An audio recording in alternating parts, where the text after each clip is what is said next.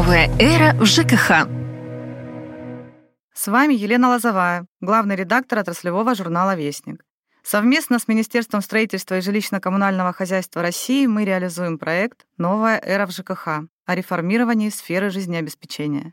Сегодня в рамках проекта мы общаемся с заместителем председателя Комитета Государственной Думы Российской Федерации по строительству и ЖКХ Светланой Разворотневой.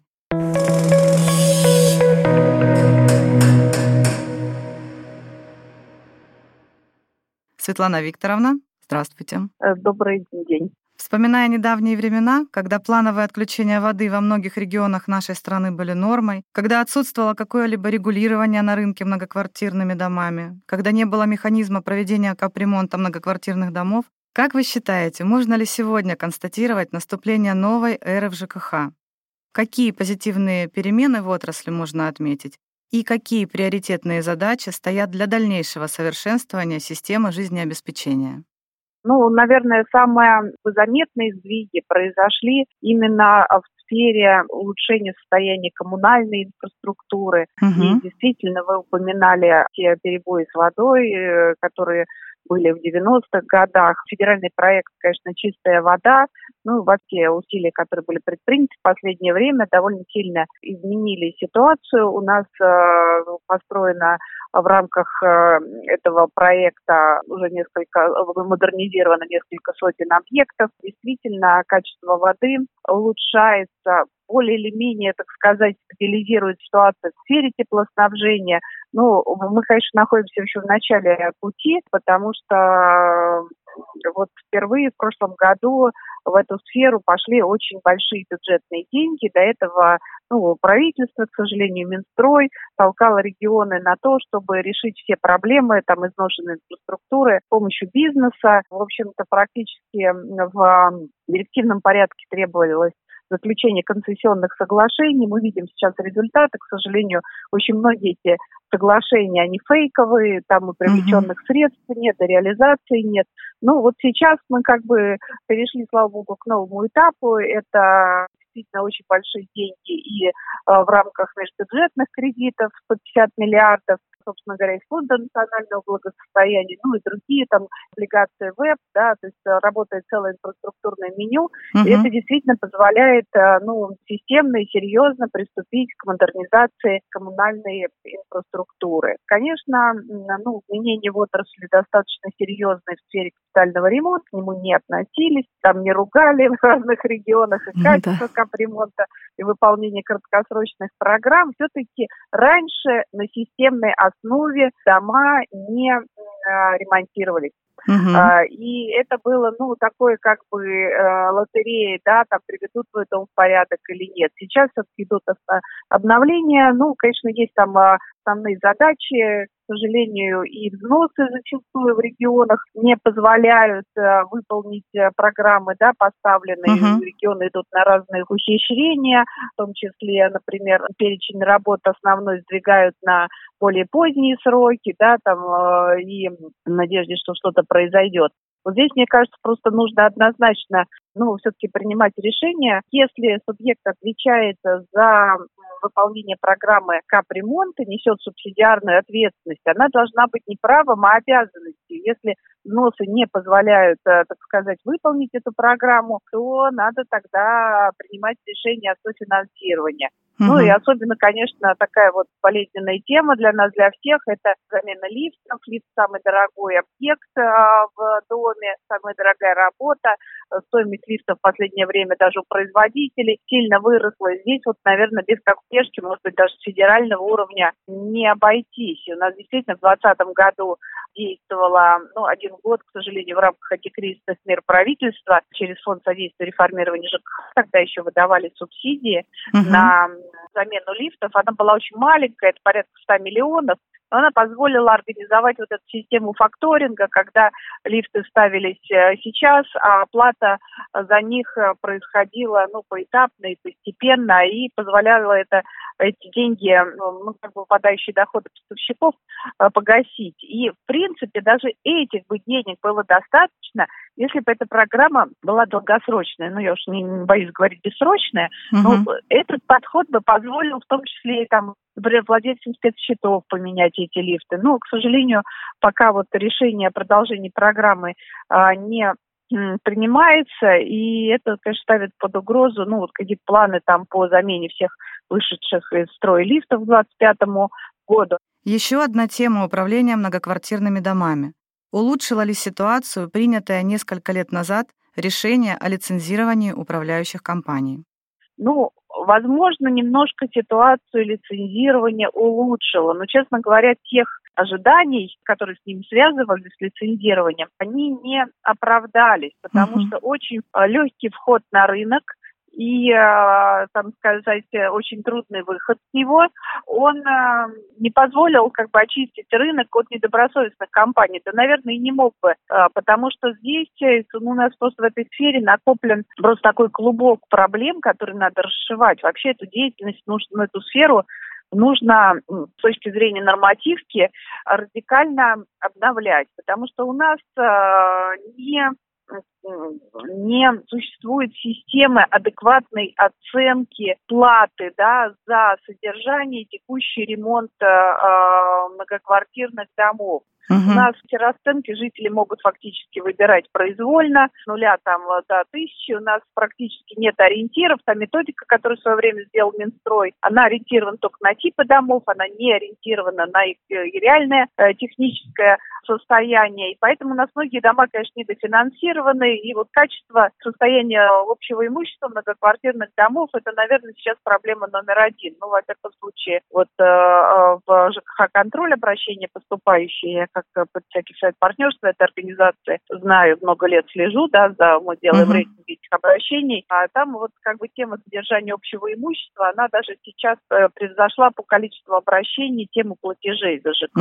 Ну, по разным временам меняется, но это действительно тема, которая постоянно нарастает. У нас как бы в жилищном кодексе написано о том, что собственник отвечает за содержание многоквартирного дома, но на практике получается так, что он и ответственности не несет, если он что-то не делает. И даже если собственник хочет что-то сделать, у него реально нет рычагов, каких-то средств влияния, да, на управляющие организации. И фактически мы платим деньги за то, что они есть. И как-то доказать, что компания управляющая что-то не делает или она, так сказать, не сделала в полном объеме, достаточно сложно. Да? Там председатель совета дома может подписать акт дачи приемки работы, написать, что там работа не сделана, сделана не в должном объеме, но компания управляющая совершенно не обязана эти акты подписывать.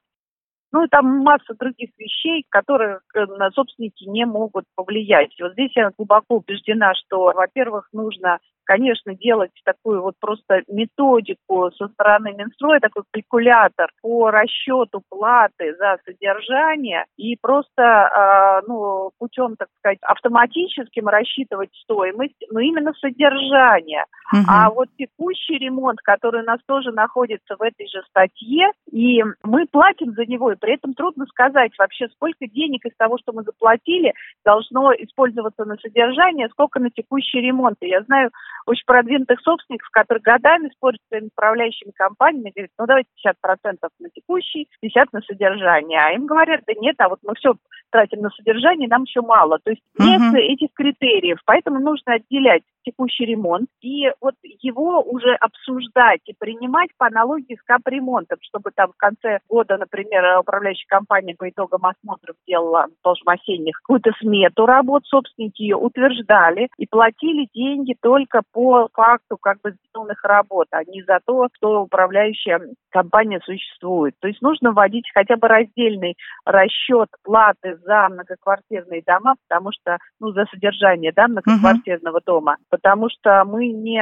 знаем, сколько у нас денег реально по каждому дому собрано, сколько потрачено и на что оно потрачено, да, и это в том числе происходит потому, что у нас процветает в этой сфере перекрестное субсидирование. К сожалению, старые дома, ветхие, там, малоэтажные, финансируются за счет новых. Эту проблему тоже надо решать. Ну, очень давно как бы говорили, да, там, либо через субсидии организациям, либо через субсидии гражданам. Ну, как-то, наверное, государство должно в этом поучаствовать, потому что содержать одни дома за счет собственников других, ну, это точно неправильно. Надо плату это возвращать к размеру платы. Конечно, вот рассчитывать автоматически, практически, да, вводить здесь государственное регулирование, давать возможность собственникам все-таки выбирать, не сколько заплатить за каждый вид работы, а может быть, если им дорого платить, сокращать вид работы, да, чтобы там, какой-то пакет минимум, это только безопасность, да, вот, которой невозможно отказаться. А дальше уже можно добавлять по решению собственников или отказываться от каких-то опций. Какие еще вопросы нужно решить? Еще одна тема, конечно, это сложность принятия решений в многоквартирном доме. Действительно, собрать кворум, да еще такие, которые у нас сейчас есть, например, пока по ремонту 2/3, это невероятно сложно. И здесь тоже нужно, на мой взгляд, там серьезное реформирование. Вот я считаю, что у нас, конечно, там по капремонтам по тем же нужно кворум уменьшать, принятие решений до 50% собственников плюс один голос. Я такие даже вносила законодательную инициативу. Нужно, конечно, большую часть, наверное, решений переводить на советы многоквартирных домов.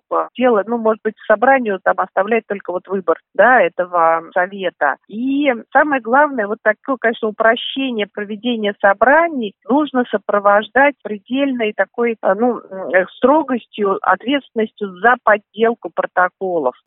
Потому что у нас сейчас, сложные собрания, да, проведение компенсируется подделками массовыми. Это страшная беда, и я тоже сейчас законопроект пытаюсь все-таки получить согласование с Минстроем.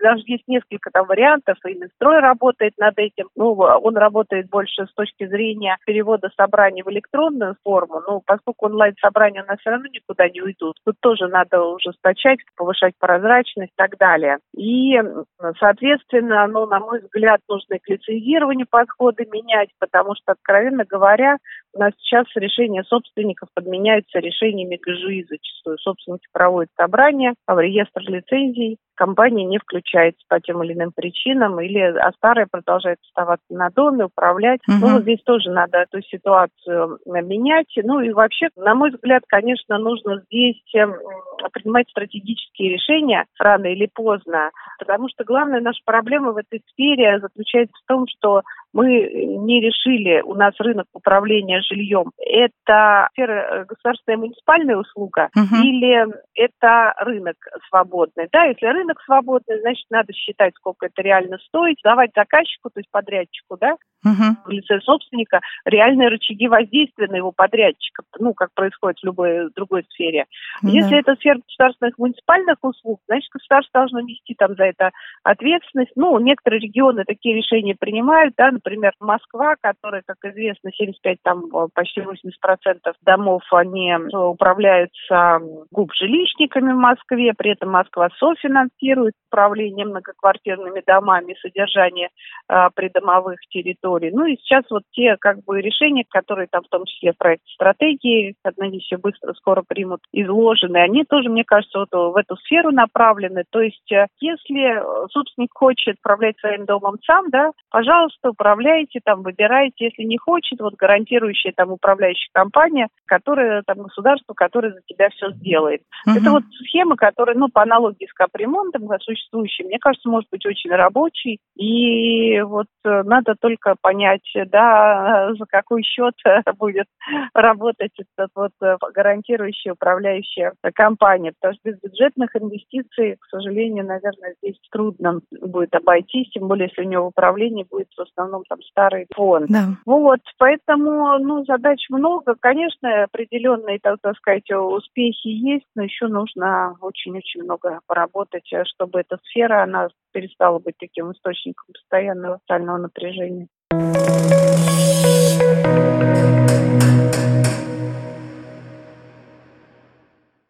Светлана Викторовна, еще одна важная тема, которая касается как раз-таки управляющих компаний. Сейчас, я насколько знаю, готовится законопроект о переносе сроков продления лицензии управляющим компаниям, потому что если этого не произойдет, то просто произойдет остановка работы управляющих компаний сразу после новогодних праздников 2023 года уже. Можете рассказать об этом документе, о его важности, на какой стадии находится? Документ сейчас разослан в регионы для отзыва. Насколько я знаю, была проведена предварительная работа. Многие поддерживают эту меру. Но тут, конечно, Ну, наверное, это не решит вопрос. Видимо, все равно продлевать надо хотя бы на год. И с другой стороны, тут, конечно, тоже, посмотрим, что сейчас скажет регион. Есть разные мнения, потому что есть там реально недобросовестные управляющие компании, есть долги, которые образовались не по их вине, предположим. Сложная там ситуация, люди не платят, ресурсники, требуют и так далее. Но, с другой стороны, есть реальные компании, которые, ведут себя не совсем достойно на рынке, и такая смена лицензии, она могла бы их оттуда удалить. В любом случае, каждый регион, конечно, подходит по-своему к решению проблемы. Каждый регион, заинтересован в том, чтобы у него дома не оставались без управления. Поэтому главное, наверное, аргумент, что действительно сейчас всем не до того, чтобы еще проводить повторную, выдачу лицензий. Сейчас просто стоят другие задачи, и перед регионами довольно сложные. С этой точки зрения, наверное, точно стоит поддержать законопроект. Да, недавно еще в первом чтении был принят законопроект об обследовании технического состояния многоквартирных домов. Как вы считаете, поможет ли этот документ решить проблему растущего объема аварийного жилья? Нет, я думаю, что, конечно, растущий объем аварийного жилья от этого не уменьшится, скорее. Может быть, более точно будут составляться программы капитального ремонта, потому что, конечно, не секрет, что они принимались на глазок, принимались для, исходя в лучшем случае из года постройки домов. У нас техническое обследование многоквартирных домов закончилось в 2013 году. У нас, несмотря на все эти попытки, переложить все на управляющие компании и так далее, у нас действительно нет точной картины того, в каком состоянии находится каждый дом. И зачастую, когда выходят ремонтировать крышу, оказывается, что там нужно ремонтировать фундамент, и выясняется это только после проведения проектно-сметной документации. Изменить сроки уже нельзя, поменять один элемент на другой. В этом смысле, конечно, законопроект поможет, хотя есть серьезные опасения у меня лично, что некоторые недобросовестные регионы начнут его использовать, чтобы прикрыть свои провалы. У нас, к сожалению, немаленькое количество регионов, которые систематически не выполняют краткосрочные программы капремонта, при этом дома, которые должны быть отремонтированы, в этом году, они уходят из программы, они не ремонтируются и уже туда не возвращаются. И тут самая главная задача, конечно, чтобы не использовалось это техобследование для того, чтобы без решения собственников передвинуть сроки ремонта на более поздние. И с другой стороны, если собственники проводят, тут есть много нюансов, проводят это обследование, они принимают решение о том, что можно, что этот дом надо ремонтировать раньше, а денег нет в бюджете. Поэтому я тоже сейчас пытаюсь ряд поправок внесла в этот законопроект, не знаю, может, проблема не решит, но, по крайней мере, какие-то гарантии для собственников пытаюсь я прописать. И тут, конечно, все равно очень многое будет зависеть от правоприменительной практики. Потому что само по себе техническое обследование, вещь, конечно, хорошая, но она ни денег не прибавит, ни качество ремонтов не ускорит и не улучшит. А какие ключевые законопроекты планируется принять в осеннюю сессию? Какие позитивные перемены вследствие принятия этих законов произойдут в жилищно-коммунальном хозяйстве? Я как-то все вдвоем все-таки. Я надеюсь, что все-таки примут закон, направленный на повышение энергоэффективности, 261-й, и в жилищный кодекс, который упростит заключение энергосервисных контрактов. Соответственно, обсуждаются сейчас, тоже внесен законопроект, который, будет ограничивать переизбрание управляющей компании сроком на 1 год. Это тоже, наверное, какую-то определенную стабильность внесет, хотя, с другой стороны, людям усложнит какой-то уход, наверное, от недобросовестных компаний. Я все-таки очень надеюсь, что Минстрой поддержит, наконец, я тоже внесу свой законопроект, направленный на противодействие подделке протоколов общего собрания. А так по работе очень много всего, но как-то медленно идет. У нас даже при комитете создана рабочая группа по совершенствованию законодательства в сфере управления МКД. Как раз на следующей неделе будет ее первое заседание, и там я надеюсь, что мы еще раз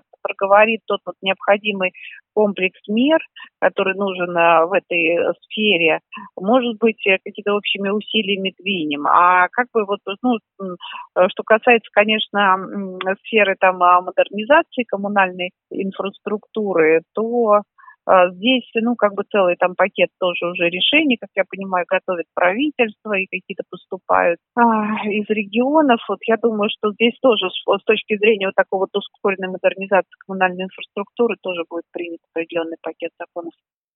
Вы много лет посвятили работе в сфере ЖКХ, и поэтому можете оценить как уже свершившиеся события, так и прогнозировать развитие отрасли. С оглядкой на прошлое был первый вопрос, а в этом я предлагаю заглянуть в будущее и попытаться представить, каким жилищно-коммунальное хозяйство будет через 10-20 лет с учетом прослеживаемых сегодня тенденций. Вы знаете, сейчас такое время, что строить вообще долгосрочные прогнозы, конечно, очень сложно, но я вот абсолютно отчетливо вижу, что то, за что там берет там вице-премьер, да, Хуснуллин, оно вот просто летит. Вот то, что вот какие-то колоссальные сдвиги были сделаны в сфере жилищного, там вообще строительства, о котором говорили много лет, да, но действительно произошло вот это сокращение процедур, там, согласования с 1400 до 700. Но 700 это тоже, конечно, много, но 50, он говорит, еще уберем в ближайшее, так сказать, время, но это все равно как бы тоже повсеместная поддержка стройки, да.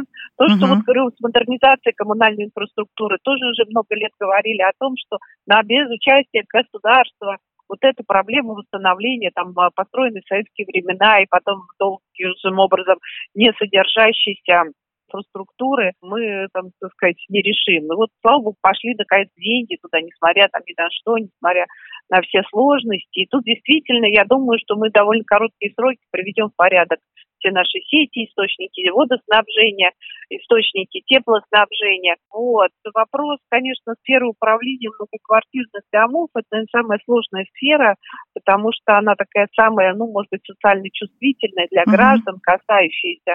Но я думаю, что здесь все-таки действительно тоже будет наведен порядок, и ну, я думаю, что все-таки тут произойдет больше огосударствливание этой сферы, вот все к тому идет, вот, но при этом какие-то вот все-таки такие решения, которые позволят наши дома, ну, предотвратить старение, да, разрушение, какое-то качество более-менее лечить, какое-то там, я не знаю, соблюсти права граждан, это все, ну, будет решаться в последнее время, но с выхода просто нет другого.